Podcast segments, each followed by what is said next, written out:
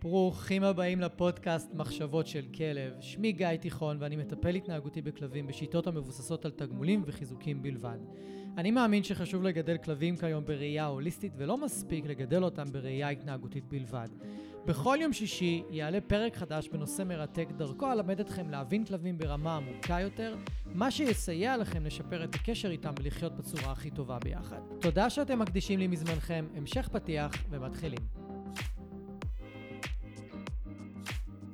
אהלן ושבוע טוב, איזה כיף שאתם כאן איתי.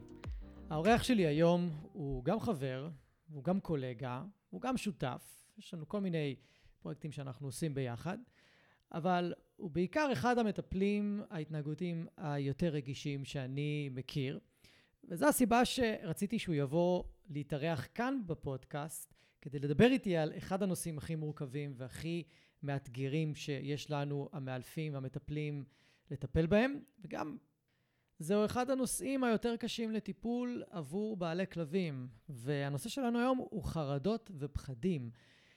ואנחנו עומדים לצלול לעומק לתוך הנושא הזה, ואנחנו מקווים שנוכל להאיר את עיניכם ולפתוח לכם את קו המחשבה לכיוונים שאולי לא חשבתם עליהם. אז בלי להאריך יותר מדי את ההקדמה הזאת, בואו נתחיל. מני, ברוכים הבאים. תודה רבה, תודה רבה, שמח להיות פה. איזה כיף שאתה איתי. אתה האורח הראשון שאני מקליט איתו ככה בבית. או, אה, הוא לי. בפודקאסט, ובאמת, כאילו, אתה היית הראשון שרציתי באמת לארח כאן איתי, אה, מכל מיני סיבות. והייתי רוצה שנתחיל ותספר על החוויה הראשונה שלך בעבודה עם כלב חרדתי. וואי, יש לי כל כך הרבה חוויות עם כלבים חרדתיים, אבל uh, האמת שהייתי רוצה להתייחס לח... דווקא לחוויה הראשונה שלי, לא כ... כמאמן או כמאלף, אלא כסטודנט ללימודי אילוף. Uh, רצה הגורל והכלבה הראשונה שקיבלתי לעבוד איתה בקורס שלי הייתה כלבה מאוד מאוד חרדתית, ממש כלבת בר, כזאת שלא יכלה לסבול את הנוכחות שלי בשום צורה. אה, ואת החודש הראשון, שהיה שם, שם את הכלובים של הכלבים, ואת החודש הראשון היא פשוט העבירה בבריחה ממני. אם הייתי נכנס לכלוב, היא הייתה רצה סביב במעגלים, לא מוכנה לאכול, לא מוכנה לשמוע על התקרבות, שנקשור לרצועה בכלל, כאילו, תשכח מזה. אה, חוויה מאוד מתסכלת, אני חייב להגיד, לסטודנט שרק התחיל, אין לו מושג מה זה חרדות. ורק רוצה, כאילו, אתה יודע, כולם מתקדמים, עושים דברים עם הכלבים, עבודה, התנהגויות. איזה התנהגויות ואיזה נעליים. אני כאילו, הייתי, הייתי צריך להגיד תודה אם היא הייתה לוקחת ממני איזה חטיף פעם בכמה שבועות. אה, ואני חושב שה... זו הייתה חוויה מאוד מכוננת עבורי, כי אמרתי, וואי, יש פה משהו כאילו יוצא דופן. וזה התחיל עם המון תסכול, וזה המשיך עם המון עניין. זאת אומרת, זה ממש ריתק אותי. איך לעזאזל חודרים לתוך המוח של הדבר החרדתי הזה, איך גורמים לדבר הזה להיות כלב, באיזושהי מידה. אני יכול להגיד לך, אגב, שהכלבה הזאת היום חיה כבר שנים באושר ואושר עם משפחה נהדרת. אני חושב שזו הייתה הצלחה ראשונה שלי בתור מאלף, שאפילו לא הייתי מאלף, שאימצו אותה, ואפילו ניגשתי לבית הזה ועבדתי איתם קצת בזמנו, עוד לפני שהייתי מאלף ומוסמך. וקיבלה בית נהדר, והיא באמת כלבה הרבה הרבה יותר תפקודית היום, לא נגיד שהיא לא פחדנית או חרדתית, אבל uh, הייתה חוויה מכוננת לחיים. אני חושב שלא סתם uh, כלבים חרדתיים, זה ה... זאת המשיכה שלי, זה הדבר שהכי מעניין אותי היום בעולם הכלבים. תראה איזה מעניין, אתה הזכרת לי עכשיו את המקרה הראשון שאני טיפלתי בו בתור סטודנט, ויצא שאני טיפלתי בכלבה ריאקטיבית, ושלא מכניסה אורחים הביתה, וזה גם אחר כך הפך להיות המוקד משיכה העיקרי שלי בטיפול התנהגותי בכלבים. הריאקטיביים, התוקפנים, האלה עם הבעיות אורחים. זה מעניין, לא חשבתי על זה בצורה הזאת. מה השאלה שאתה שומע הכי הרבה מאנשים שאתה עובד איתם, שיש להם כלב חרדתי או פחדן נורא? וואי, אה, אני חושב שהשאלה הכי... אה, אפשר, אני חושב שהיא נשאלת בתמימות, אבל באיזשהו מקום היא אבסורדית, זה שאנשים שואלים אותי איך אני גורם לכלב לא לפחד. זאת אומרת, יש איזושהי התייחסות לפחד או לחרדה כאיזושהי, כאיזושהי מחלה, או איזשהו משהו שאתה יכול לרפא או, או לתקן, ו... ואנחנו שנינו יודעים שלא. אנחנו יודעים שזה, אה, שחרדות זה משהו שהוא לא חולף. יש לך כלב חרדתי, הוא תמיד יהיה חרדתי. ו... וזה איזושהי התמודדות שאתה תצטרך להתמודד איתה עם הכלב, אתה והוא, לאורך החיים המשותפים שלכם ביחד. לכן אין באמת תשובה לשאלה הזאת. אין לי איך לגרום לכלב לא לפחד. ואז, אבל מצד שני זה גם איזשהו ככה, איזשהו פתח לשיחה טובה עם הלקוח.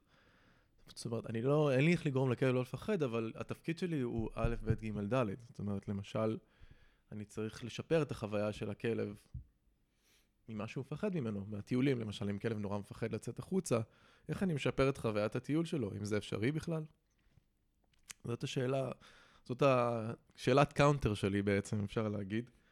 אמ, אני חושב שאנשים אמ, מצפים באיזשהו מקום, גם אנשים שהייתה להם, אמ, שהיה להם איזשהו כלב בעבר, אז תמיד יש את המוקד ההשוואתי, וגם אנשים שרואים את הסביבה שלהם ורואים את ההתנהלות של אנשים ברחוב עם הכלבים שלהם. ומצפים לאיזושהי חוויה אה, חוז... חזרתית, יומיומית, שיוכלו לשחזר עם הכלב, איזושהי אידיליה אולי שהם ציירו לעצמם בראש.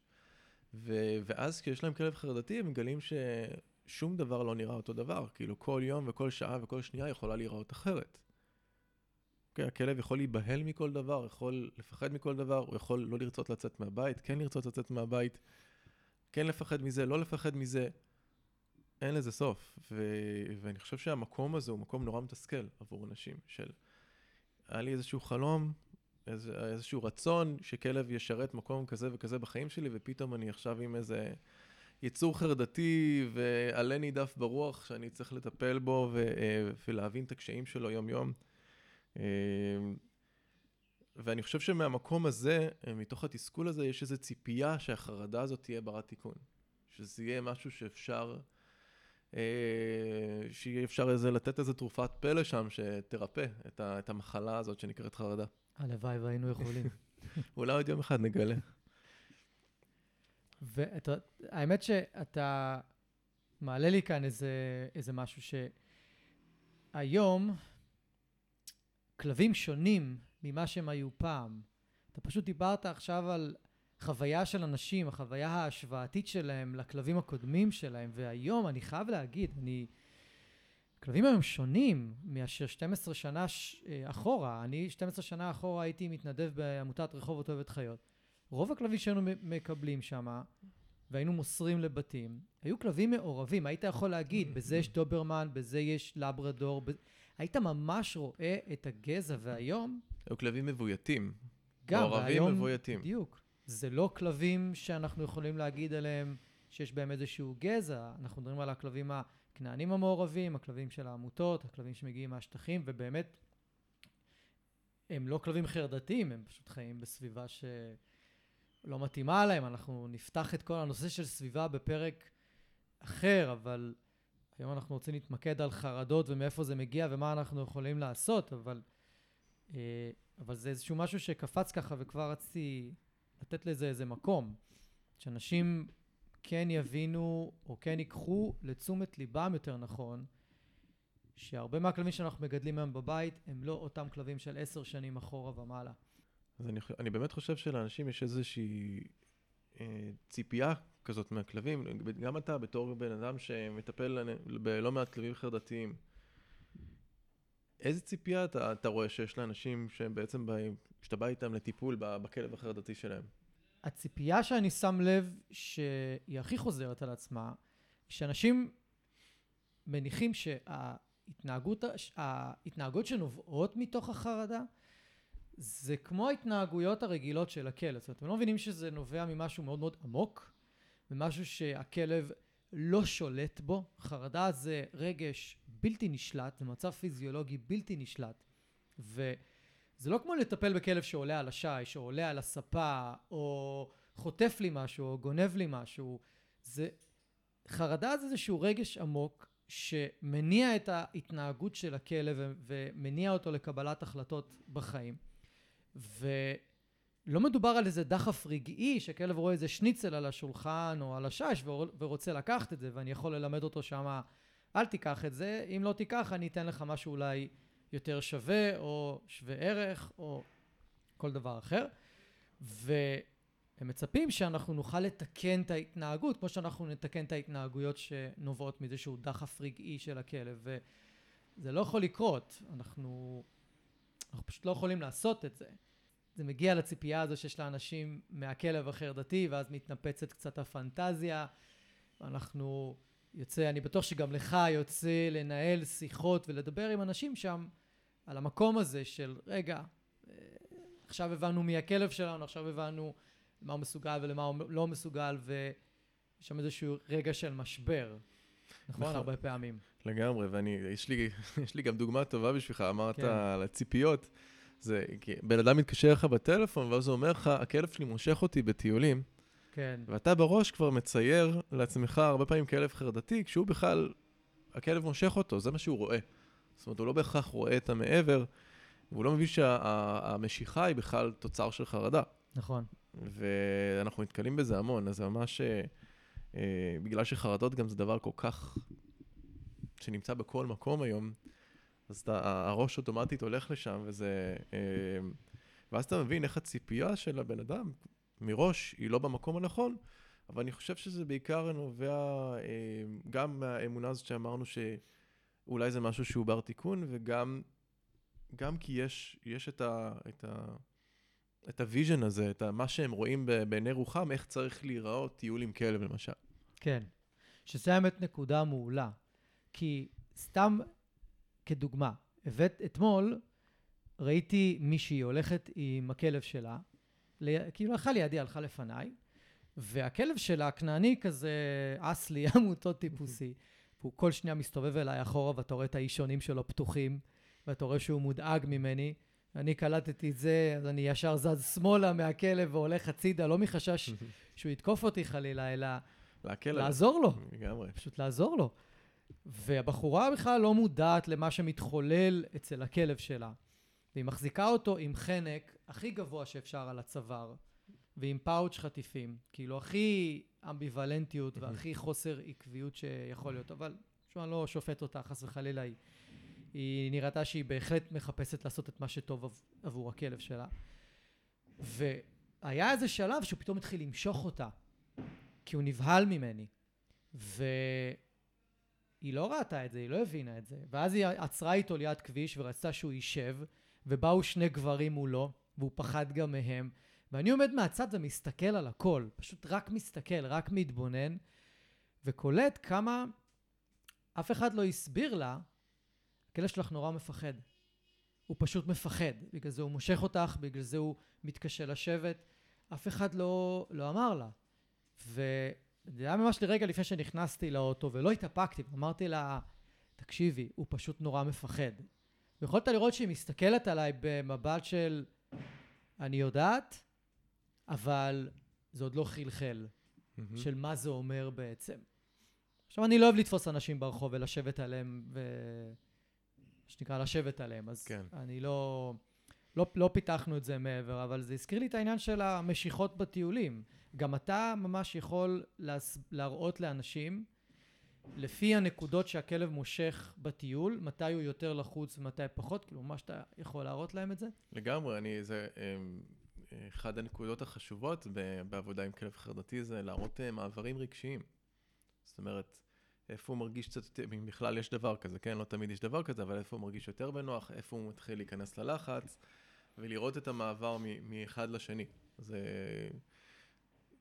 זה, זה, בוא נגיד שזה משהו שרוב האנשים לא יראו את זה לבד. Mm-hmm. זה יכול להיות ניואנסים קטנים לפעמים. נכון. אה, פתאום אתה חוזר חזרה לרחוב שהוא מכיר, הכלב דופק ניעור ומתחיל ללכת קצת יותר לאט. ממש. אנשים לא בהכרח עושים את, את, את הקישור הזה, של אוקיי, אה, פה הוא מרגיש יותר בנוח. זה יכול לראות להם אפילו אקראי. לגמרי. ואני רוצה לעבור לשאלה נוספת.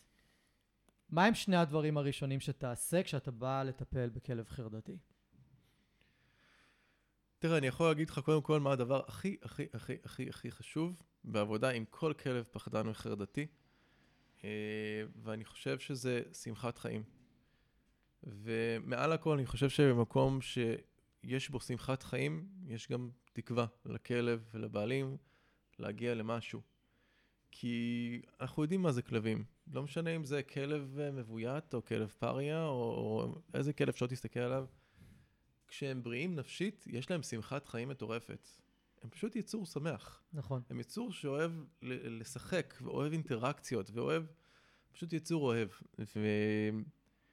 ואני מאמין שבאיזשהו מקום, בתוך כל כלב, שוכן היצור הזה, אה, עמוק עמוק בפנים. וכשאתה מגיע לעבודה עם כלב כזה, אם, אם אתה נכנס הביתה ואתה מזהה כלב חסר שמחת חיים, אתה מזהה כלב שאין לו מקורות של שמחה או של רוגע או של נחת בחיים, זה צריך להיות היעד הראשון שלך. גם אם הכלב עכשיו לא רוצה לצאת לטיול, אז שלא יצא לטיול. בוא רגע שנייה, הכלב לא, בוא, בוא ניתן לו טעם לחיים. שיהנה מהחיים שלו, שירצה לקום בבוקר. ואני חושב שזה לא, לא מקבל מספיק התייחסות, אה, הנושא הזה אצל אנשים, ואני... אה, אה, זה מבחינתי דגש ענק. זאת אומרת, אם הגעתי לאיזשהו בית של כלב חרדתי ואני רואה... אני רואה כלב שיכול לשחק עם הבעלים שלו, ושהם יכולים לעבוד איתו עם חטיפים, והוא מבסוט ומתלהב, אני כבר אומר, כאילו, אוי, זה נהדר, יש לו שמחת חיים. אני, אני כבר מבחינתי יכול לתת להם הרבה יותר תקווה. אני אומר להם, וואי, חבר'ה, אני, אני ממש שמח לראות שהוא אוהב אתכם, הוא אוהב את הבית שהוא חי בו. החרדות הרבה פעמים גם באמת לא קשורות בשום צורה למה שהבן אדם עושה או לא עושה עם הכלב, להתנהלות שלו, זה יכול להיות משהו ממש פנימי או, או טראומטי של הכלב. אמ, אבל כשיש את המקום הזה של, ה, של השמחת חיים, יש, יש בעצם המון מקום לעבודה.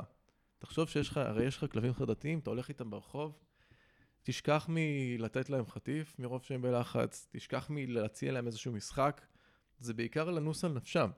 נכון. הם נסים על נפשם רוב הטיול, הם לא נהנים באמת. מתים לסיים את הטיול. מתים לסיים את הטיול, והרבה פעמים גם בבית הם תופסים להם איזה פינה וקוברים את עצמם שם, וכאילו לא רוצים לשחק, לא כל כך מחפשים אינטראקציה. המון דברים מפריעים להם, יכולים לפחד גם מדברים בתוך הבית, רעשים, דלתות חורקות, אה, אה, רוחות מבחוץ, רעמים, פיצוצים, ויכול להיווצר מצב שהכלב בעצם, שום דבר בסביבה לא מתאים לו. נכון. Okay, אוקיי? אין, אין הנאה. אין רגע של הנאה פיור שאפשר עכשיו אפילו סתם לבוא להתלטף איתך. ו... ומבחינתי, אם אני נכנס לבית של כלב חרדתי ואני רואה את הדבר הזה, זה ישר כאילו צועק. על זה צריך לעבוד. איך אני מוציא את הכלב מתוך הכלב הזה? איפה הוא? נמצא שם בפנים, איך אני מוצא אותו? זה, ש... זה, זה משפט מאוד מאוד חכם להגיד, איך אני מוציא את הכלב מתוך הכלב, כי באמת, לפעמים אנחנו מגיעים למצבים מאוד מאוד קיצוניים. אתה תיארת פה כמה מצבים מאוד קיצוניים, אבל אם הרגע אנחנו צריכים ללכת לסקאלה השנייה, לצד השני של הסקאלה, mm-hmm. אז איך ייראה כלב פחדן, אבל לא בקיצון. זאת אומרת, יש לו את השמחת חיים, אבל יש לו את הדברים שהוא מתקשה בהם, אז אני חושב שזה מה שרוב האנשים אולי רואים, אבל אולי הם לא מבינים שהכלב שלהם פחדן. בדיוק כמו הדוגמה עם הבחורה והכלב שתיארתי.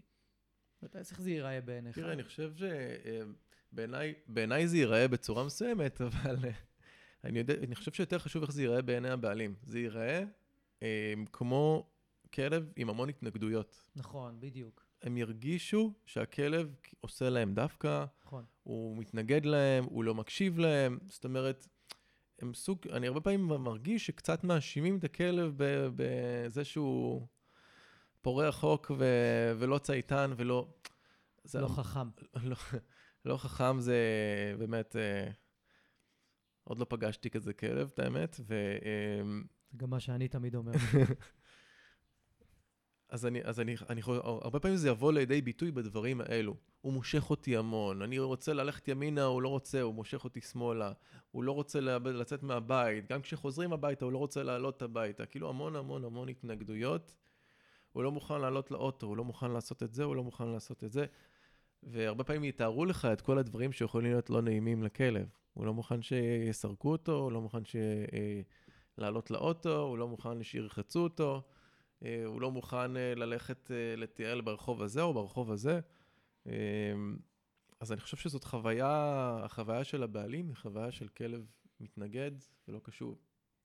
וחשוב להגיד בנקודה הזאת שאם יש כל כך הרבה דברים שהכלב של, שלכם מתנגד אל, אליהם, זה יגביר את החוויה הלא נעימה שלו מהחיים באופן כללי, וזה יכול לפגוע בהמון התנהגויות, זה יכול לפגוע בקשר, זה יכול לפגוע באופן כללי באיכות חיים של הכלב. ברור לנו שאף אחד לא עושה את זה בכוונה, לפעמים יש דברים שאנחנו חייבים לעשות. הווטרינר, לנסוע לאנשהו, או לתת תרופות לכלב, או לנקות לו את הרגליים כי הוא חזר עם מלא בוץ, וזה דברים שהכלב מאוד לא, לא אוהב. כמובן שאפשר לעבוד איתו על זה ולהרגיל אותו, אבל חשוב להבין שככל שאנחנו עושים יותר דברים שהכלב לא אוהב, אנחנו עלולים ממש לפגוע באיכות חיים.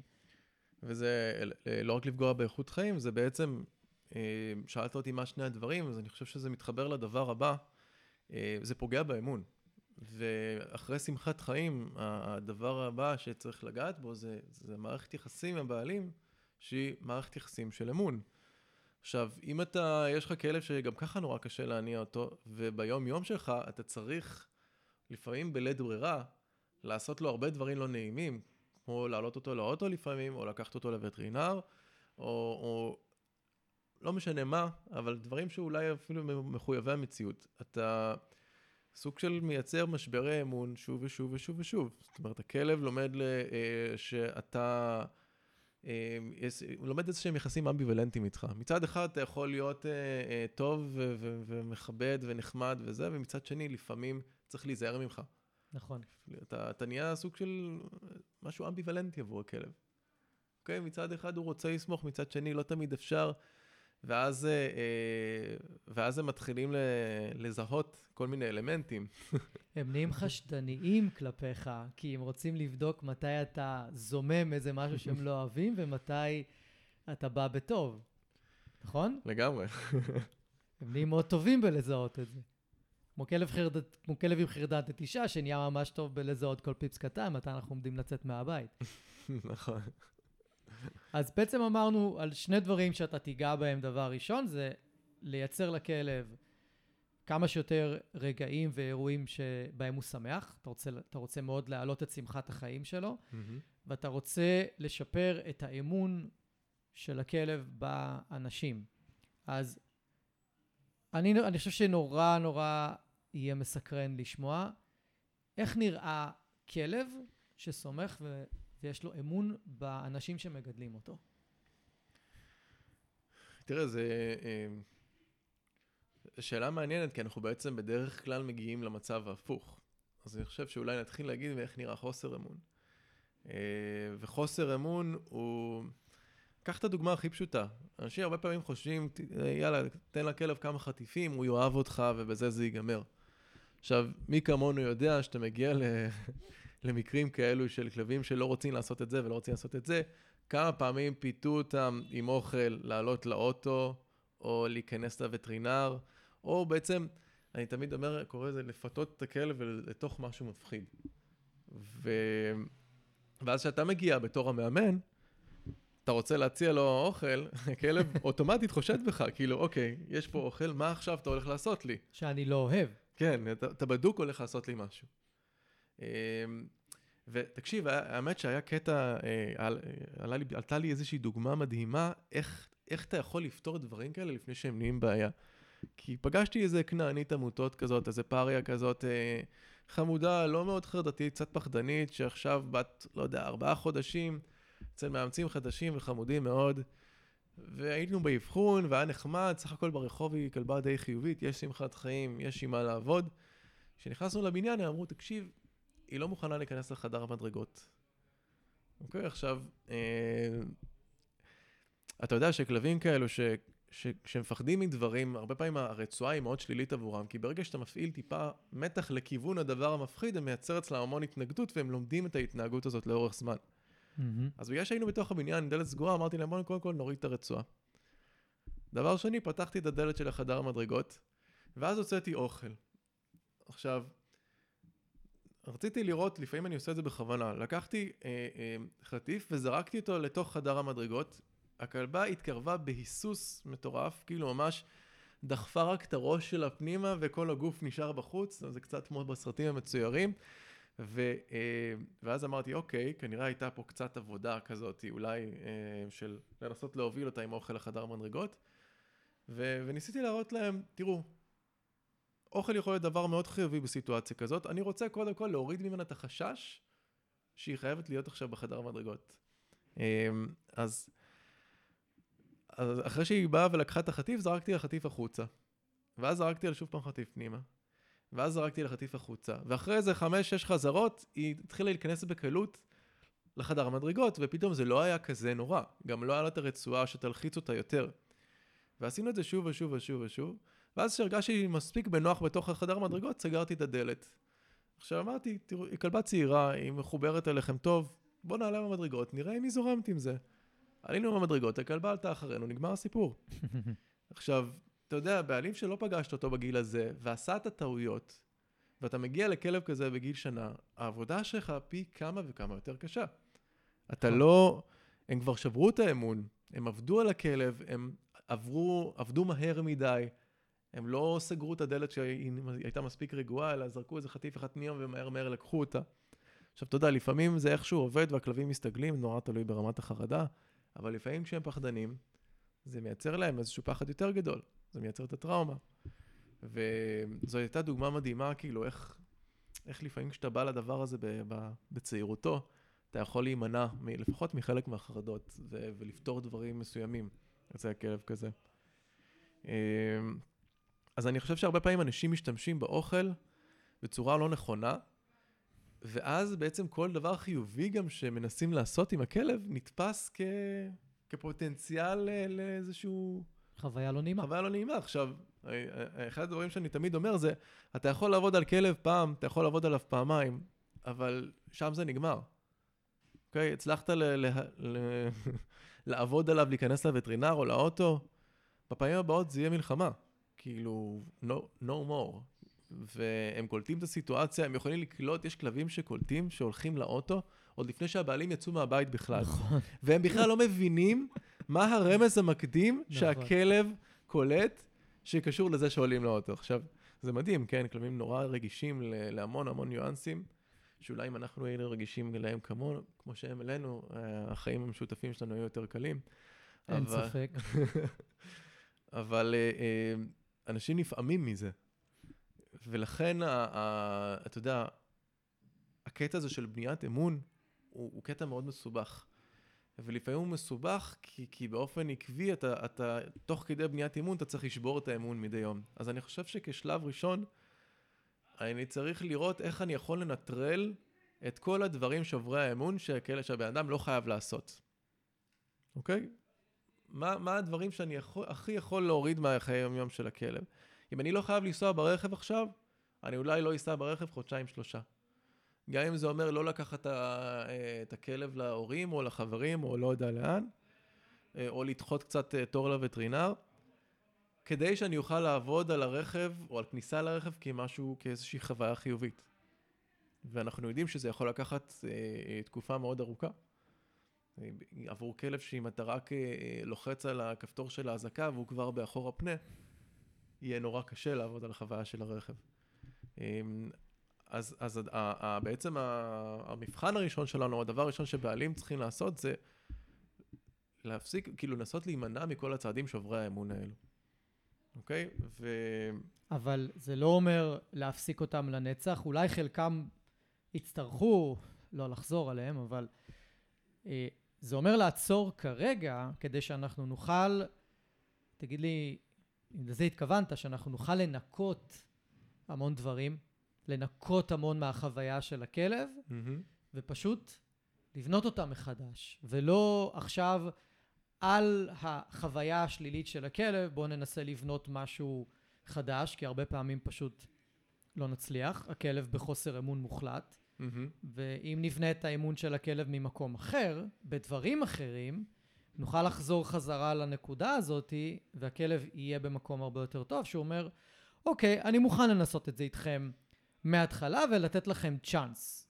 אבל אם אתם תשרפו את הצ'אנס הזה, כנראה שסגרנו פה את, ה, את, ה, את הבסטה, אבל האם לזה התכוונת? נכון, זה לחלוטין חלק מהעניין הזה. אני חושב שאם תיקח את דוגמה, למשל דוגמה של טיולים.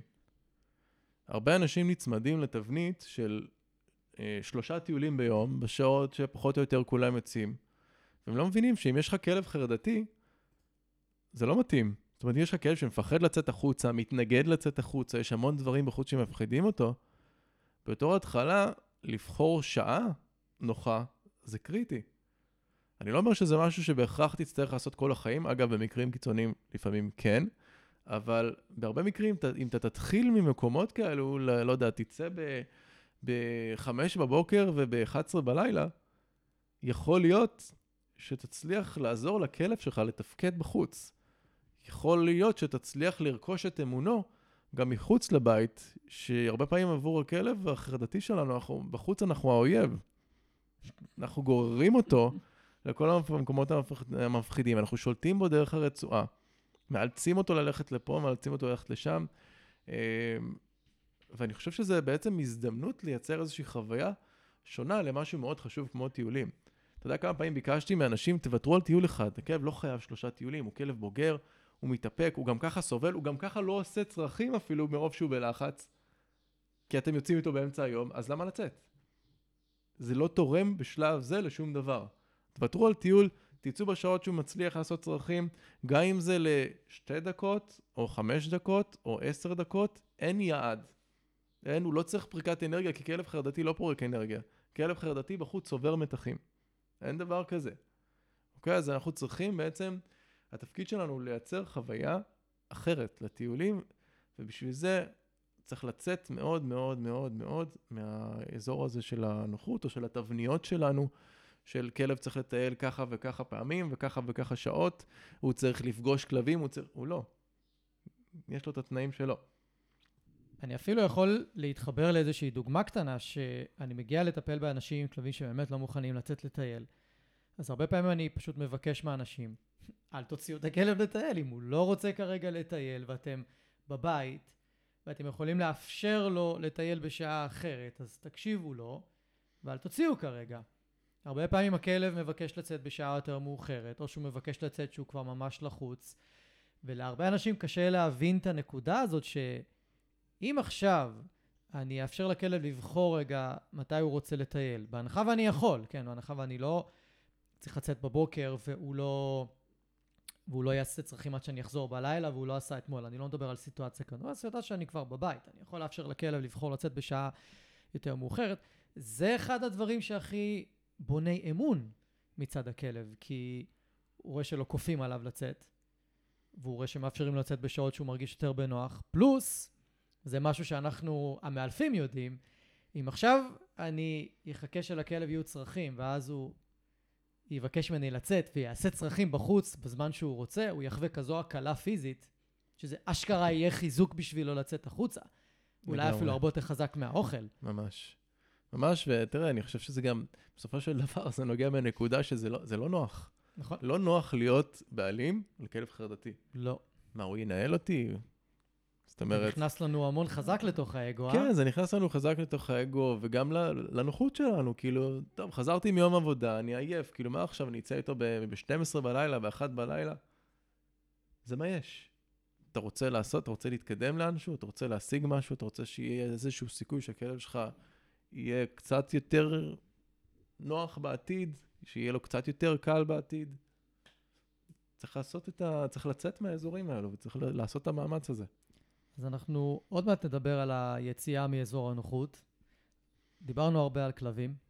בוא נדבר על האנשים עכשיו, קצת, היה לנו פה איזה מעבר טוב על האנשים שמגדלים את ה... עזוב, זה הרבה יותר מורכב.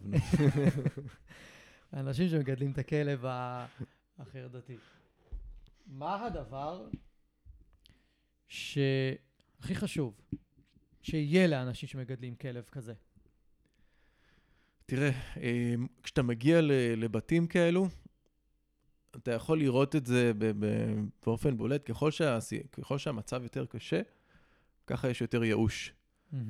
ו, והרבה פעמים אני רואה שבמקום שאין אמונה, לבן אדם שמשהו יכול לזוז אצל הכלב, אין הצלחה. ויש פתיל מאוד קצר. עכשיו, אתה, אתה, אתה בטוח מכיר את, את, ההוד- את ההודעות האלה, את הוואטסאפים האלה, וואי, אני משתגע מזה לפעמים. אה, יצאתי איתו אתמול לטיול, הוא עדיין מפחד. לא, חשבתי שהוא כבר לא מפחד, פשוט ונפתרו לו כל הבעיות אחרי שבועיים. אז זה מראה לך הרבה פעמים שאנשים נורא מיואשים מהמצב, וגם כשהם מביאים אותך לעזור להם, הם מצפים לראות איזשהו שינוי מהותי או מהיר. שהכלב יוכל לטייל, שכלב יצליח להתמודד יותר טוב. כשאתה הרבה פעמים, אתה, אתה רק מניח את היסודות למה שהם צריכים לעשות בשנה הקרובה. זה לא שבוע, שבועיים, חודש, חודשיים. במקרה הטוב, שנה קרובה. במקרה הטוב. אם לא כל החיים. ותקשיב, כלבים יכולים לצאת מהקונכייה שלהם בקטע מטורף.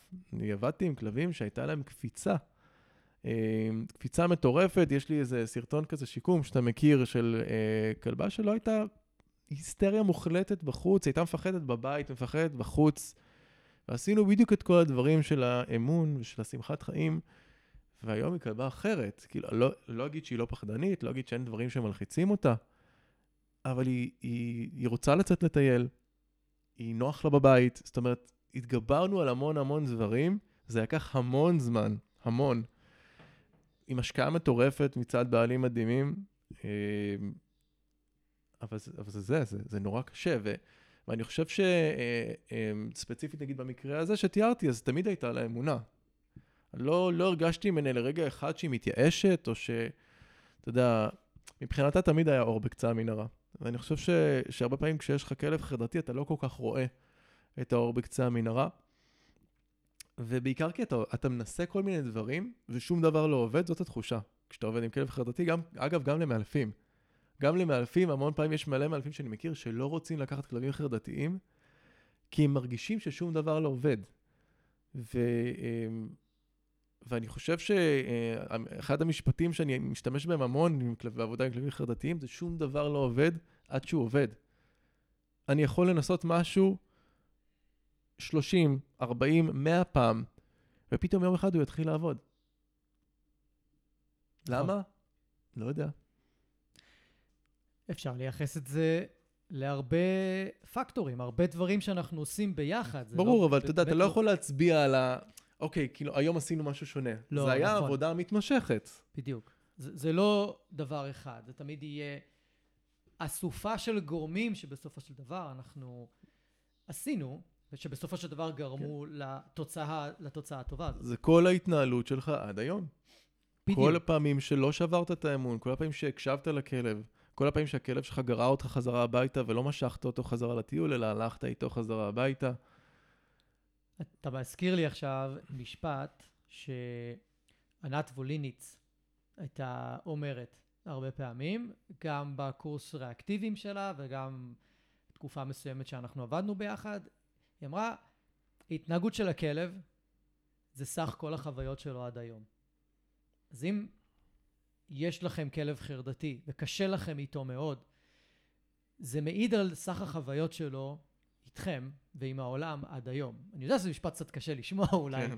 למי שמגדל כלב כזה, אבל זה לוקח בדיוק למקום של הקפיצה. אם עשינו קפיצה מאוד טובה, והכלב עכשיו מגיב הרבה יותר טוב, ומתנהג הרבה יותר טוב, הרבה יותר נוח לנו איתו, זאת אומרת שיצרנו לו סך חוויות הרבה יותר טוב ממה שהיה לו לפני.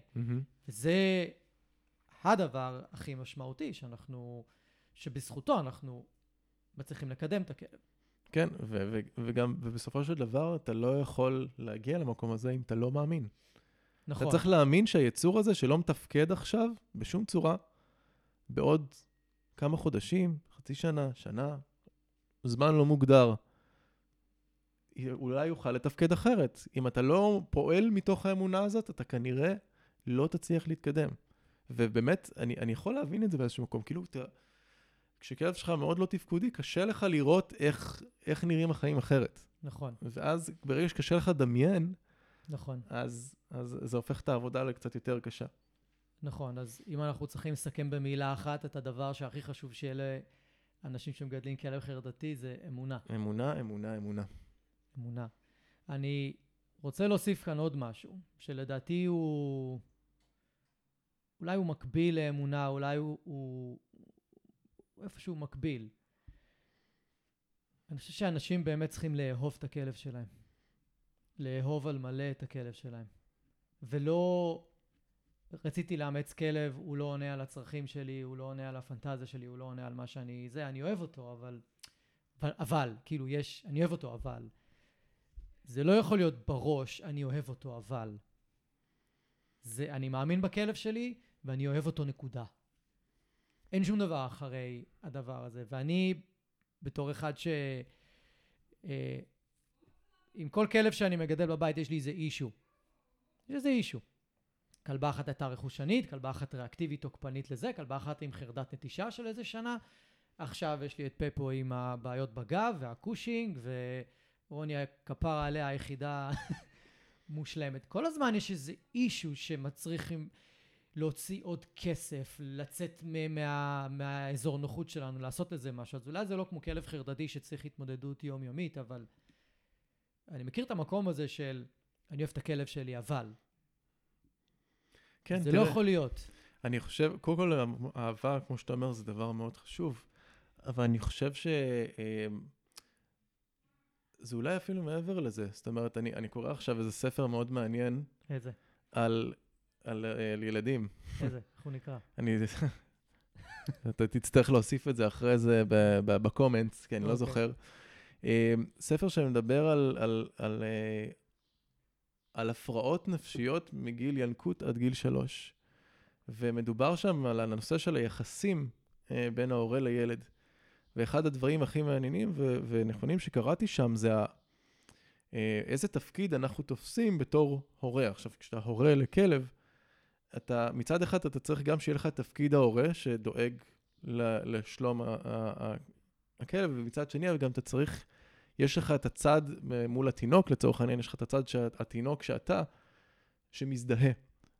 אז זה, זה נכון. נהד... לאהוב זה נהדר, ואתה צריך גם לדעת להזדהות, לכאוב את כאבו, ולהבין, את, ו, ו, ולהבין את הסבל שהוא עובר בעצם. זה לא רק לאהוב את הכלב שלך, זה להבין שהוא סובל, להיות אמפתי כלפיו, ומתוך המקום הזה לפעול. כי אחרת, נורא קשה למצוא את התעצומות נפש כדי להתמודד עם דברים כאלו. זה נורא מתיש. אני מסכים לגמרי, ממש. אה, שזו נקודה מאוד מאוד חשובה שהעלית עכשיו. אני חייב לך את השם של הספר. אני אנסה לזכור, להוסיף בקומנטס, ומי שרוצה לראות את הסרטון שמני העלה, שלח לי קישור, ואני גם אשים ב... את, אה, בתיבת את טקסט לונה? של ה... כן, של. הכלבה החרדתית. אז אם אנחנו, דיברנו על אמונה, דיברנו על, על אהבה, דיברנו על אמפתיה, זאת אומרת, דיברנו על לראות את הכלב ואת הסבל שהוא עובר, כי באמת יש כלבים חרדתיים שעוברים סבל יומיומי, ממש. קשה לנו אולי לראות את זה ככה. קשה לנו לראות את הכלב חווה את, ה, את, ה, את, ה, את הקושי הזה על בסיס יומיומי, ואנחנו, הרבה אנשים לוקחים את זה למקום של אשמה, של הם מגדלים את הכלב, כן. והכלב ככה מרגיש... איפה טעיתי? איפה טעיתי, אולי לא כדאי לו לחיות אצלי, אולי כדאי לו לחיות במקום אחר. אולי כן, אנחנו לא באמת יודעים. אנחנו לא באמת יודעים מה יקרה לכלב אם הוא יחיה במקום אחר. בואו לא נשלה את עצמנו במקום הזה. בסופו של דבר הכלב הגיע אלינו, הגיע אליכם, הוא חי אצלכם, וזה התפקיד שלנו ושלכם לעשות את המקסימום, שלנו המאלפים, שלכם האנשים שמגדלים אותו. אז מה התפקיד שלנו בתור מי שמגדל כלב חרדתי? מעבר ל... בוא נלמד אותו התנהגויות וכל הדברים האלה, שבוא נודה באמת זה לא כזה חשוב. עם כלב חרדתי, כלב פחדן, אז אוקיי, אז... מה התפקידים שלנו בעצם? תראה, אני חושב שהראשון והחשוב ביותר כבר נגענו בו, וזה הנושא של שמחת חיים. לייצר לו. לייצר שמחת חיים, להביא את הכלב למקום שכיף לו בחיים. יש לך כלב חרדתי בטיולים, לפחות תעשה לו fun בבית. fun בבית. שיהיה לו כיף. good לו, time. כן, שיהיה, שיהיה מקום מפלט. ברגע שיש לך מקום שאתה מספיק נוח לך כדי לשחק, למשל, משחק זה דבר כל כך בסיסי אצל כלבים. ו, אה, וכשיש לך מקום שאתה מרגיש בו מספיק נוח כדי לשחק, זה כבר מעלה את איכות החיים משמעותית. אין ספק. אוקיי? אז אנחנו צריכים לדאוג לשמחת חיים הזאת, כי זה הבסיס להכל. מרגע שיש לנו את זה, אנחנו יכולים להתקדם הלאה. וכמובן, אה, דברים נוספים זה למשל כלים ומיומנויות. הכלב צריך כל מיני כלים כדי להתמודד עם הסביבה שלו. אוקיי? אנחנו... אה, יש הרבה הרבה הרבה כלים שאתה יכול ללמד כלב ברמת ה... זה, זה אפילו לא, אתה יודע, זה לא ברמת ההתנהגות. זה לא תלמד את הכלב שב או ארצה או אליי, או הדברים הסטנדרטיים שעושים עם אה, גור שעכשיו הגיע אליך הביתה. זה ללמד אותו כשיש משהו מפחיד לזוז הצידה. אוקיי? אתה צריך לזכור שהכלבים שלנו קשורים אלינו ברצועה. ולכן אה, לפעמים באופן לא מודע אנחנו כופים עליהם המון סיטואציה שהם מעבר ליכולתם. אז אם אני נכנס לתוך המוח של הכלב שלי ואני מבין את הצורך שלו, אני יכול ללמד אותו גם מה נכון עבורו בסיטואציות קשות. אוקיי, יש המון כלבים חרדתיים שלימדתי אותם לזוז הצידה מסיטואציה מפחידה, עד לכדי מצב שהם הצליחו לעשות את זה לבד. זה לקח המון זמן. שזה, שזה מדהים. עכשיו, אם אפשר גם ללמד את הכלב להגיד לנו שמשהו מפריע לו ושאנחנו ניקח אותו הצידה, שזה רמת אמון מאוד גבוהה עם הכלב. תראה, אני חושב שהכלבים, גם אם לא אומרים לנו, הם תמיד אומרים. הם תמיד אומרים. אז, אז זה יותר ללמוד להבין. לראות. ולראות את, את הכלב שלך, כי בסופו של דבר, אם אתה, אה, הדרך היחידה שלך להצליח עם כלב כזה, אם אתה מבין אותו בכל רגע ובכל סיטואציה בחיים. אתה מבין את הקושי ואתה מבין את הצורך. אני חושב שזו נקודה ששווה להתעכב עליה. כי כשאנחנו מדברים על לראות את הצורך של הכלב, אז אנחנו בראש ובראשונה מדברים על קודם כל להבין שפה כלבית לעומק. להבין את כל הסימני רגיעה, להבין את הספים, להבין איך הכלב מתקשר איתי בכל רגע, ומה mm-hmm. הוא אומר, ואיך הוא אומר את זה, ואיך הוא מביע את זה. דיברנו מקודם קצת על כלבים שפתאום מזדרזים בטיול, פתאום כלבים שממהרים בטיול בנקודה מסוימת, או מגיעים לרחוב מסוים אמרת, ומתנערים, פורקים לחץ. Mm-hmm. אנחנו, חשוב שנראה את, ה, את הנקודות האלה, את הרגעים האלה, ואנחנו נוכל לתת לכלב איזשהו מענה. וזה מזכיר לי איזה ניסוי שאני מספר לכל מי שיש לו כלב ריאקטיבי, חרדתי, וזה שעשוי עם זאבים, עם זאבים וכלבים. שמו חידה את אותה חידה לזאבים, ונתנו להם לפתור אותה. והם רצו לראות האם הזאבים, לעומת הכלבים, מבקשים עזרה מהבן אדם שעומד לידם. אתה שמעת על זה? כן. אני לא מצליח למצוא את הניסוי הזה בשום מקום. אני ראיתי אותו פעם אחת ביוטיוב, באיזשהו מקום, אני אפילו לא זוכר באיזה סמינר, ואני לא מוצא אותו מאז. אני לא חושב שיש סרטון, אבל אני, נראה לי שאני מכיר את המחקר. וזה מדהים, כי נתנו את אותה חידה גם לכלבים וגם לזאבים, והעמידו ליד הזאבים וליד הכלבים בני אדם. עכשיו, הקטע הוא זה שזאבים, שהם זאבים שמורגלים לבני אדם. הם מורגלים לקבל מבני אדם דברים. כן. והם ראו שהכלבים מבקשים עזרה מהבני אדם באמצעות זה שהם פשוט מסתכלים על הבני אדם. אומרים להם, נו, תעזור לי פה, כאילו, תעשה משהו, מה אתה עומד פה כמו איזה גולם? זאת אומרת, בני אדם רגילים לבקש מאיתנו עזרה, והזאבים לא. הזאבים כמעט בכלל לא ביקשו עזרה מהבני אדם, למרות שזה זאבים שמורגלים לבני אדם, וזה התפקיד שלנו לדעת לראות איך הכלב מבקש את העזרה מאיתנו במקומות האלה, ולא להתעלם, לא לחשוב שאנחנו תמיד יודעים יותר טוב מהכלב. כן, לפעמים אנחנו יודעים יותר טוב מהכלב. בדוגמה שנתת למשל. כן. או נזוז הצידה ואני אקח אותך מהדבר המפחיד, אבל לפעמים לא. נכון. זה בדיוק המקום הזה שלנו, הכלים והמיומנויות של ללמד את הכלב, של בוא תראה לי איך לעזור לך, כי אני עכשיו יודע לראות את זה. אני, אני אדע לראות את זה עכשיו יותר טוב מבעבר. זה אחד התפקידים הכי חשובים של המאלף, לפי דעתי, בתמונה. נכון. אם יש פה, אם אתה יודע, אם יש גם מאלפים שמקשיבים לפודקאסט הזה, אני חושב שזה, אתה יודע, אתה מגיע לתוך מקרה כזה ואתה חושב אולי, מה אני כבר יכול לעזור לו? אז ככה אתה יכול לעזור לו. Mm-hmm. אתה לא יכול לעשות איזה נס עם הכלב הזה. אבל עצם זה שהבן אדם ילמד את הכלב שלו טוב יותר, הוא ידע עד כמה אפשר לדחוק בו. נכון. עד לאן אפשר לקחת אותו, איפה זה מוגזם. נכון. מתי כשהוא בורח כבר צריך לחזור הביתה ואי אפשר יהיה לשכנע אותו יותר להישאר או, או נכון. לעשות משהו אחר. מהו קצה גבול היכולת, אוקיי? לפעמים אנשים לא יודעים לזהות את זה. והתפקיד שלנו כמאמנים זה, זה ללמד אותם, אוקיי, זה too much. הכלב מאותת לך, אם אתה לא תזוז עכשיו, הוא כבר יברח הביתה. אז אה, לגמרי זו נקודה סופר חשובה שלנו כמאמנים בתוך, ה, אה, בתוך האינטראקציה הזאת עם הבעלים באימון. איזה עוד תפקיד חשוב יש לנו? דיברנו על uh, לעזור לכלב להוציא את שמחת החיים שלו, דיברנו על לתת לכלב כלים ומיומנויות. לכלב ולבעלים בעצם, mm-hmm. לא רק לכלב. גם לבעלים אנחנו נותנים כן, כלים לבעלים ומיומנויות. יותר, האמת, זה התפקיד שלנו, אז יותר הכלים והמיומנויות שלנו, לראות את הכלב יותר טוב, אז מה עוד? אה, עוד משהו, זה משהו שאולי הרבה אנשים לא יאהבו, שאני אומר, אבל זה להתאים את הסביבה לכלב. זה אומר ש... תראה, היו, היו לקוחות שאמרתי להם במפגש הראשון, תקשיבו, אתם צריכים לעבור דירה. כן. הכלב פה, בתוך הסיטואציה הבלתי אפשרית הזאת, אם הוא חי עכשיו על אבן גבירול בתל אביב והוא סופר חרדתי, הוא לא יצליח להתרומם מזה. אין לו רגע אחד להתעשת על עצמו. הוא ישר נכנס לתוך החרדה. ואתה יודע, אני אומר את זה בלי בושה, אולי לפני כמה שנים הייתי קצת יותר אה, חושש להגיד את זה לקוחות, היום אני אומר להם, זאת האמת בפנים. כאילו, לפעמים זה כזה, יש משוואה של או שאתה עובר למקום יותר נורמלי עבורך ועבור הכלב, או שאתה נותן לכלב כדורים, שגם זה לא בטוח יעזור.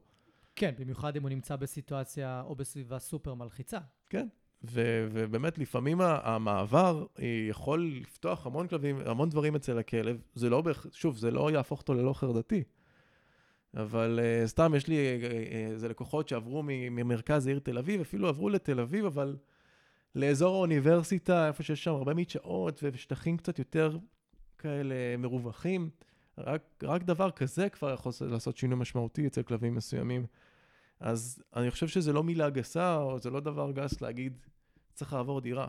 בסופו של דבר, הבאתם כלב, אימצתם אותו, ויש לכם חיים משותפים ביחד, אז אנחנו, התפקיד שלנו לדאוג שיהיה להם טוב, וזה משוואה דו-צדדית, כאילו, ברור. הכלב שלי לא טוב, אז לי לא טוב, ולהפך. אמ, אז כשאני דואג ל- אה, לרווחה ולאיכות חיים של הכלב שלי, אני דואג גם לאיכות חיים שלי בסופו של יום.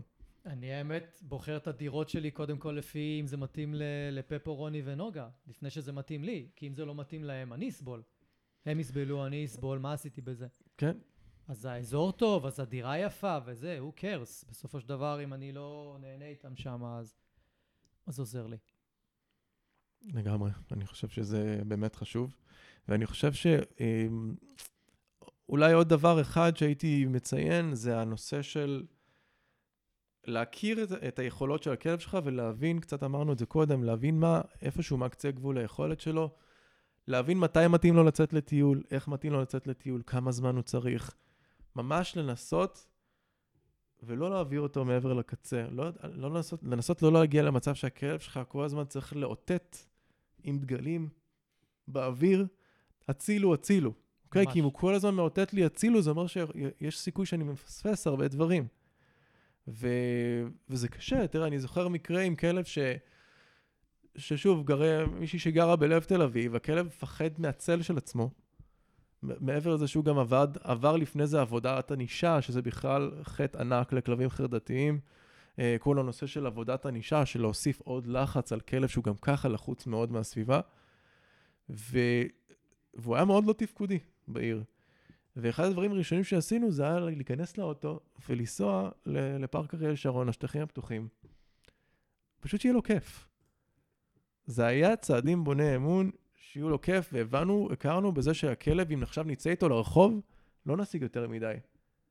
אנחנו נצטרך לגרור אותו קצת, עד שהוא כבר יגיד די וימשוך אותנו הביתה, וזה, בזה זה יסתכם, אה, ואני חושב שזה היה, אתה יודע, אתה מכניס את זה למודעות של הבעלים, וזה עושה אצלם תפנית. מה זה עושה? זה עושה אצלם איזושהי תפנית. כאילו, תפנית. כן, הם, הם, מ, מהאוטומט הזה של לצאת לטיולים, פתאום, אוקיי, יש היום קצת זמן, בוא ניכנס לאוטו, ניסע ל, לפארק אריאל שרון, נעשה לו קצת fun. שחרר אותו מכל ה... סליחה על הביטוי, מכל החרא הזה. זה ממש חשוב. אנחנו, אנחנו בהחלט חייבים אה, להכיר ביכולות של הכלב. הרבה פעמים אנשים ישאלו אותי אם כדאי לקחת את הכלב לארוחת שישי כשהוא מפחד מאנשים ומפחד אולי מילדים והם צריכים לעבוד עם הכלב כל הארוחה ואני אומר להם לא תשאירו אותו בבית מה הוא צריך את כל זה? אני את רוני לא הבאתי תקופה די ארוכה לארוחות שישי אצל ההורים שלי כי זו הייתה תקופה שאתה, האחיין שלי, היה רץ בבית ומשתולל ומשחק ועושה בלאגן, שהכל בסדר, רוני שונאת את זה. היא לא באה בערך שנה, היום אתה כבר בן חמש, חמש ומשהו, שנה מתוך החמש ומשהו שנים שהוא איתנו, היא, היא לא הייתה באה, מה קרה? לא קרה ח- שום דבר. חסכת ממנה סבל בעצם. אתה. כן, ו- וזה היה אומר הרבה פעמים גם להגיד לה, די להפסיק לרוץ, להגיד לו להפסיק זה, להפסיק זה. אני לא רוצה להיות במקום הזה, אף אחד לא נהנה בסופו של דבר, אז היא לא הייתה באה, גם בפה לא היה בא, והיום הם המשיכו לבוא. היום יש אחיינית יותר קטנה אפילו, יותר עדינה, יותר... אה, יותר עדינה פשוט. אז אפשר להביא אותם. אני לא חושב שאנחנו... לפעמים אנשים- לפעמים אנשים מסתכלים על זה כאיזה משהו הרי גורל, הרבה פעמים. כן. ולא, זה לא. אנחנו יכולים בהחלט לעשות את השיקול דעת הזה שמה. אמ, והעלינו כאן את הקושי מאוד ב- בלייצר התקדמות לכלב, נכון? ו- ו- ואולי יש חוויה שדברים לא מתקדמים הרבה פעמים, נכון? אז במקום הזה שבאמת אני לא יכול ללמד את הכלב התנהגות בצורה שהייתי אולי מלמד כלב מאוזן, רגיל, אז איך אני מודד התקדמות בתהליכים כאלה? איך אני יכול להבין בתור מישהו שאולי לא מכיר את התהליכים האלה לעומק, שאני מתקדם? תראה, אה, יש המון דרכים אה, למדוד תפקוד, ו... וזה בדרך כלל נשאל על היכולת שלך לראות, לראות ניואנסים. זאת אומרת, לראות, כי אתה יודע, יכול להיות שעבדת עם כלב חרדתי ובהתחלה הוא לא היה לוקח בכלל אוכל בחוץ ועכשיו הוא כן. אז כמובן שזה זה סממן מאוד בולט. אם כלב שלא היה מסכים לאכול בחוץ כי היה מאוד חרד ועכשיו הוא מוכן לקחת אוכל, אז, אה, אז מזה אפשר להבין שיש איזשהו שיפור. אבל זה סימן בולט. יש המון סימנים לא בולטים. אני חושב שבסרטון עם לונה שדיברנו עליו קודם, אה, היה איזה קטע שם בסרטון, לקראת סוף הסרטון, שהיא היא נורא חששה מרעשים. ו... והיה איזה קטע שעבר אופנוע מאוד כבד, הלכנו ליד כביש יחסית רועש, עבר אופנוע מאוד כבד, ואתה רואה שבמעבר שלו הזנב שלה יורד, ואיך שהוא חלף, בום, הזנב שלה עולה והיא ממשיכה ללכת עם חזה זקוף, זה היה פשוט רגע מטורף. אתה יודע, שלא במכוון, פתאום קלטתי בסרטון שאני מציין את זה. תראי איזה יופי, איך הזנב שלה עולה. כאילו, זה היה המקום שאני הראיתי לבעלים, תראי איזה דרך מטורפת הכלבה שלך עשתה. זה משהו שהיה מקפל אותה פעם הביתה, no questions asked, כאילו, קחי אותי הביתה עכשיו. אה, נגמר הטיול. והיא למדה להתמודד עם דברים כאלו, ואתה יודע, דרך ההבנה, כאילו, דרך ההבנה של השפת גוף שלה והתגובתיות שלה לאירועים, יכולת לראות התקדמות. אפילו, לפי דעתי בסרטון הזה, היא עדיין לא הייתה לוקחת אוכל בחוץ. אבל השפת גוף שלה הייתה הרבה יותר תפקודית. אפשר היה לשחק איתה בחוץ. אפשר היה לעשות איתה דברים מסוימים בחוץ. היא התחילה להתעניין בחתולים, זה התחיל לקרוץ לה, לרדוף קצת אחרי חתולים. זאת אומרת, ראית, יצא, יצא ממנה הכלב. זה מה שקצת אמרנו קודם, יצא ממנה הכלב. אמ, וזה יכל להיות משהו, זה, זה ממש הייתה אינדיקציה חשובה. עכשיו, הרבה פעמים גם, אם אתה כן, אם כן יש עבודה קצת עם אוכל, אז אתה יכול לראות שהפוקוס של הכלב משתפר. בעיניי, הרבה פעמים הפוקוס הוא, הוא איזשהו בסיס מאוד מאוד חשוב לעבודה עם כלב חרדתי. שוב, לא מצבי קצה, מצבים שהכלב עוד תפקודי במידה, כי אתה יודע, אם אני אגיד, אה, עם כלב חרדתי, אתה, אתה, אתה בא, נת, נגיד, נתת לו חטיף, ואז הוא, הוא יהיה עסוק לשמור על עצמו בדקות הבאות. הראש שלו יהיה מסתכל לכל ערב ערב, ולא... אבל כלב שעשית איתו עבודה, תיתן לו חטיף, ופתאום ירים אליך את הראש ויגיד לך, תגיד, יש לך עוד אחד? תביא עוד אחד. לגמרי. ואז ירים לך את הראש ויגיד לך, יש לך עוד אחד? תביא עוד אחד. ופתאום אתה רואה כלב שמסוגל לייצר איתך איזשהו משהו מתמשך. אנחנו מלמד- תקשורת. כן, תקשורת מתמשכת. אנחנו מלמדים את הכלבים הרי לזרוק כזה חטיפים מצד לצד, הפינג פונג הנורא סטנדרטי הזה. ואני אומר לבעלים לפעמים, תראה, זה אחלה מדד. בהתחלה עשית פינג פונג עם הכלב בחוץ, הוא עשה אחד, שתיים, בשלישי כבר הוא המשיך הלאה, כאילו איבד את הפוקוס. פתאום הוא מסוגל לעשות עשר בחוץ. זה כבר אומר, אם הכלב מסוגל לתקשר איתי, להתפקס עליי, לקחת אוכל, זה אומר שהוא הרבה יותר מסנן גירויים, זה אומר שהמוח שלו מתפקד הרבה יותר טוב, זה אומר שהוא הרבה הרבה אה, יותר תפקודי והרבה פחות במקום של הטראומה. זה בעצם אומר שהכלב מסוגל להתמיד באיזושהי פעולה ממושכת, שאנחנו או לימדנו אותו, או שאולי הוא עשה מעצמו ופשוט תגמלנו אותו על זה, אז הוא תפס את זה כמשהו שכדאי לעשות, אבל באמת ההתמדה של הכלב באיזושהי פעולה עולה. כן. אז זה שהוא לא, הוא, הוא לא חייב לשמור על הגב שלו. כן. בסדר? שזה האופי של כלבים חרדתיים. כאילו, רגע עשיתי משהו, אז אני מיד צריך להסתכל מסביב ששום דבר לא מפתיע אותי, כי העולם מסוכן. כן. מעולה. אז זה בהחלט מדע טוב למדוד התקדמות, כי אנחנו הרבה פעמים באמת לא, לא נראה את, ה, את ההתקדמות, והזכרנו את זה לאורך, ה, לאורך הפרק, ובאמת ההתקדמות עם, עם כלבים חרדתיים יכולה להיות צעד קדימה, שניים אחורה, או זו לא תהיה התקדמות כל כך, אבל שניים קדימה, אחד אחורה, משהו כזה, אבל צריך לצפות יום-יום לאיזושהי רגרסיה. כאילו, בוא לא נקרא לזה רגרסיה, אולי נקרא לזה ימים לא טובים של הכלב. כי זה לא, לא חייב להיות רגרסיה. פשוט ימים לא כן, טובים. מספיק איזה יום עצמאות אחד בשביל לחרבן לך כן. עבודה של חודשיים הרי. זה לא... זה משהו שהוא מאוד צפוי עם, אה, עם כלבים כאלו, ואני חושב שהטסט הוא, אתה יודע, מה שקורה לאנשים במקום כזה, הם נשברים. והטסט הוא להבין בעצם, אוקיי, אנחנו ברגרסיה, אחורה פנה. אני לא יכול לעשות את מה שעשיתי אתמול ושלשום. מהמם. אני צריך לעשות את מה שעשיתי לפני חודשיים. רגע, אוקיי, בוא ניקח איתך צעד אחורה. אתה נכון. כבר לא יכול לפנות ימינה ברחוב הזה עכשיו, כי קרה שם משהו מפחיד. אז בוא, בוא רגע נחזור אחורה ונעשה את מה שעשינו. ו... ו- that's life, כאילו. כן, ואם אנחנו מסתכלים על עצמנו, אז גם אנחנו חווים בדיוק את אותו הדבר. יש ימים שאנחנו לא מצליחים לעשות את מה שעשינו אתמול בקלות. נכון. ואנחנו מוצאים את עצמנו, אולי קצת מלקים את עצמנו על הדבר הזה, אבל אה, חשוב נורא שנראה את עצמנו בתוך הכלב. אנחנו לא רובוטים, אנחנו לא עושים את אותו דבר כל יום, יש ימים יותר טובים, ימים פחות טובים, ויש ימים שהכלב אולי לא מרגיש טוב, אנחנו לא יודעים את זה. נכון. אנחנו לא, אנחנו לא יכולים לדעת את ה...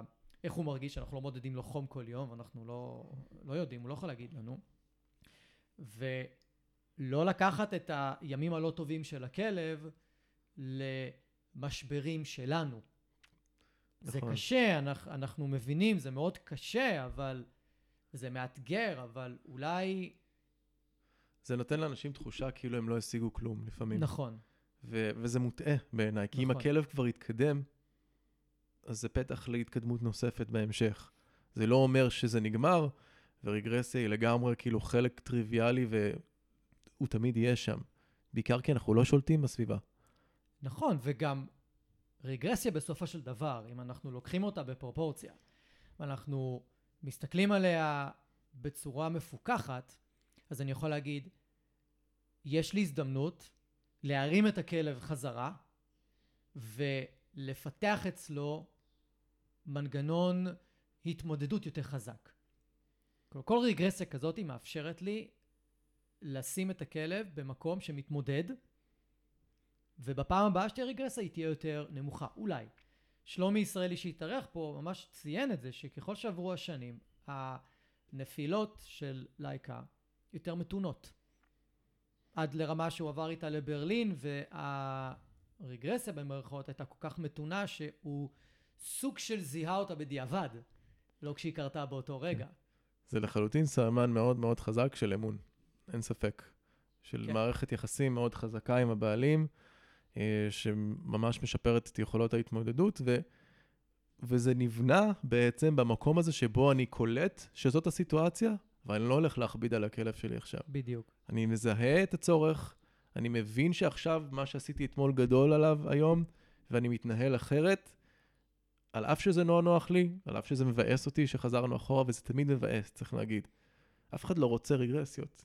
כן, כולנו רוצים להתקדם. אתה עובד קשה חודשים, ואז בא לך איזה רגרסיה מעצבנת, זה לא כיף, אבל צריך להתעצבן, ואחרי שהתעצבנו, להניח את זה בצד ולפעול כמו שצריך לפעול. זאת המציאות.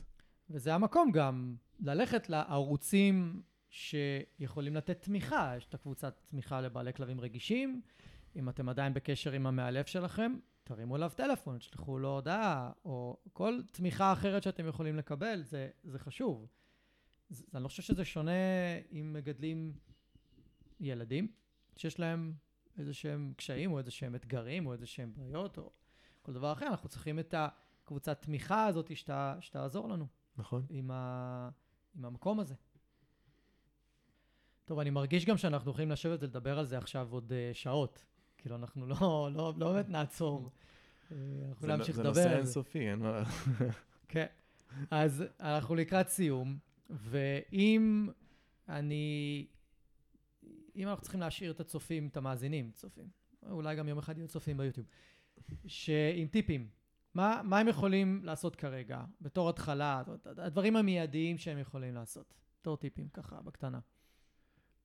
אה, תראה, אמרנו שיש פה הרבה, בסופו של דבר יש פה הרבה יציאה מאזור הנוחות.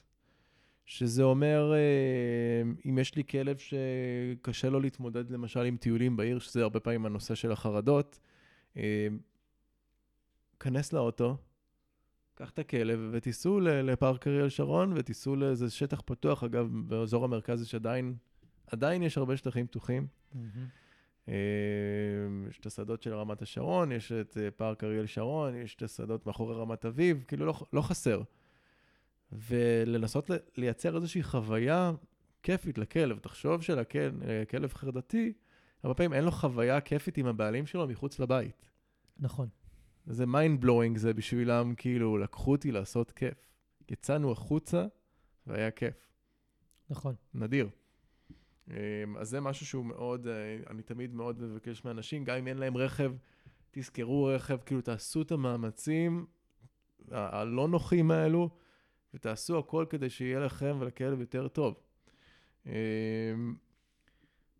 דבר נוסף זה לצאת בשעות קצה, זאת אומרת לצאת מאוחר בלילה, מוקדם בבוקר, לא נוח, אבל מחויב המציאות. אם הכלב שלי לא מצליח לתפקד בחוץ ברמה שהוא לא מצליח לעשות צרכים, לא, אין סיכוי שיגע בחתיכת אוכל, מושך אותי כל הטיול, מתנשף, חסר שקט, חסר מנוחה, אני חייב לנסות מאמץ לשנות את החוויה הזאת, ואחת הדרכים לנסות למצוא שעות יותר נוחות. אם האזור שלי, אם אני גר בלב תל אביב, באזור מאוד הומה, אז יכול להיות שהסיכוי היחידי שלי למצוא שקט זה בשעות מתות. ו, ו, והדברים האלו, שוב, כמו, כמו הטיול בשטח פתוח, זה יכול להתחיל לייצר איזשהו, ככה, מה שנקרא, זיקים של, של חוויה חדשה של טיול. ו, ומשם, אתה יודע, אפשר לבנות לדברים גדולים יותר. אבל צריך להתחיל במקומות האלו, צריך להתחיל במקומות תפקודיים. ו... ובאיזשהו מקום אנחנו כאילו צריכים לעזור לכלב לברוח מהעולם. תסביר. אם יש לי כלב שנורא אה, מפחד מרעשים, לא יודע, אופנועים כבדים, ואני שומע אופנוע כבד מתקרב מרחוק, אני יכול להיכנס איתו לאיזושהי חצר של בניין, ולא להישאר לעמוד על שפת המדרכה עד שהדבר הזה יעבור לנו על הראש ויקפל אותו הביתה כאילו בבעתה. אוקיי? לא בטוח, אגב, גם שהמהלך שאמרתי יעזור, אבל יש הרבה צעדים שאפשר לעשות כדי לנסות ולהקל על כלבים. אוקיי? לזוז ימינה אם יש לי כלב שמאוד מפחד מכלבים אחרים, או מאוד מפחד מאנשים, ואתה ת- ת- תיארת בהתחלה איזושהי אה, סיטואציה עם הכלב הזה שפחד ממך. עכשיו, ה- אתה יודע, העולם הוא לא מלא באנשים שרגישים לכלבים פחדנים וזזים כדי שיהיה להם קל. לכן זה התפקיד שלנו, מה שהבחורה ההיא לא ידעה, כבעלים, לראות שהכלב שלי לחוץ מהסיטואציה ולראות איך אני מקל עליו, איך אני מקל עליו, לאן אני זז, ימינה, אחורה, קדימה. להוציא אותו מהסיטואציות הקשות. תזכרו שאתם מחזיקים ברצועה, ועל כן אתם בעצם מחזיקים בגורלו של הכלב בטיול. וזו אחריות מאוד גדולה. וזה, אה, וזו התנהלות מאוד קשה, עם המון תשומת לב לפרטים והמון רגישות. אתה יודע, אתה עם כלב חרדתי, אתה לא יכול להיות שנייה אחת לא בריכוז, אתה לא יכול להיות שנייה אחת בטלפון, אתה מאה אחוז עליו כל הזמן. אתה חי איתו את הטיול, אתה חי את הקשיים שלו, אתה קורא את המצבים שלו, וככה אתה לומד אותו איפה הוא יכול ואיפה הוא לא יכול, ומה קשה מדי ומה אפשרי. אה, וזה זה בעיניי מפתח מאוד מאוד חזק להתקדמות. אז אולי לא להגיד ל... ל... ל... ללמד את הכלב לברוח מהעולם או משהו כזה, אלא לה... להציע לו ולאפשר לו הזדמנויות להיחשף לעולם, פשוט לפי היכולת שלו. אני, הדרך, לא רוצה שאנשים יחשבו שאנחנו סוגרים את הכלב בבית ולא, ולא חושפים אותו ולא נותנים לו להתמודד. תראה, הדרך הכי פשוטה שלי להציג את זה, זה בדרך כלל אני אומר לאנשים, תגיד, אם הכלב שלך עכשיו היה משוחרר, מה הוא היה עושה? בורח לים. אוקיי? הוא היה כנראה מקיף את זה בכמה עשרות מטרים, את הסיטואציה המפחידה. לגמרי. אז זה נקרא להיכנס לראש של הכלב, זה, אה, תדמיינו מה הכלב שלכם היה בוחר לעשות אילו היה משוחרר בסיטואציה. שוב, זה לא תמיד מתאים, אבל יש סיטואציות שיכול להיות שהבחירות האלו יגרמו לו להבין שגם כשהוא קשור ברצועה, זה לא סוף העולם. זאת אומרת, לא, זה לא בהכרח מנבא עבורו שהוא הולך להיגרר לאין ספור מצבים אה, אה, שמערערים על הקיום שלו, שהם מסכני חיים, אוקיי? Okay? שזה הנושא, שזה בעצם חרדה. הכלב מרגיש כל הזמן בסכנת חיים.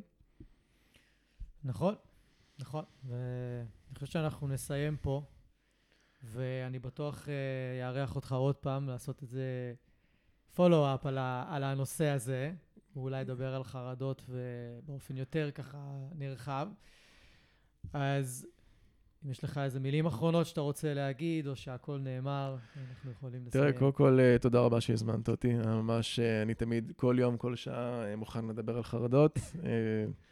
מאוד מחובר לזה, מאוד אוהב לעסוק בזה, ואני מקווה שאתה יודע, לפחות מה שדיברנו יסייע אולי לאנשים בקצת איזושהי הסתכלות שונה על המצב שהם חווים כרגע בבית, או טיפה לשנות התנהלות, אם הצלחנו לעזור למישהו אפילו במעט.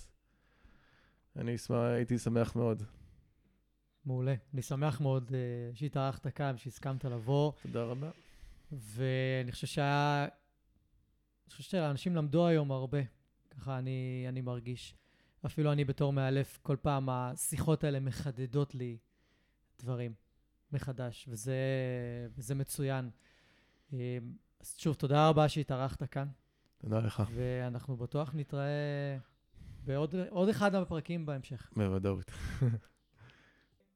אני רוצה להגיד לכם שוב, תודה רבה שהאזנתם. אם אהבתם ואם נהניתם, אז שתפו חברים, שתפו מכרים, בעלי כלבים, תעזרו לי להפיץ את הפודקאסט הזה, אני מאוד מאוד אשמח. ו... תעשו follow, כדי שהאפליקציה האהובה שלכם תודיע לכם. יום שישי היום, יש עוד פרק בפודקאסט מחשבות של כלב, ואני אפתיע אתכם עם נושא חדש ופרק חדש. אז אני מקווה שנהניתם היום, היה לי מאוד כיף לארח אתכם. אנחנו נתראה עוד שבוע, תהיו טובים לכלבים שלכם, תהיו טובים לעצמכם, ושיהיה לכם אחלה של סוף שבוע.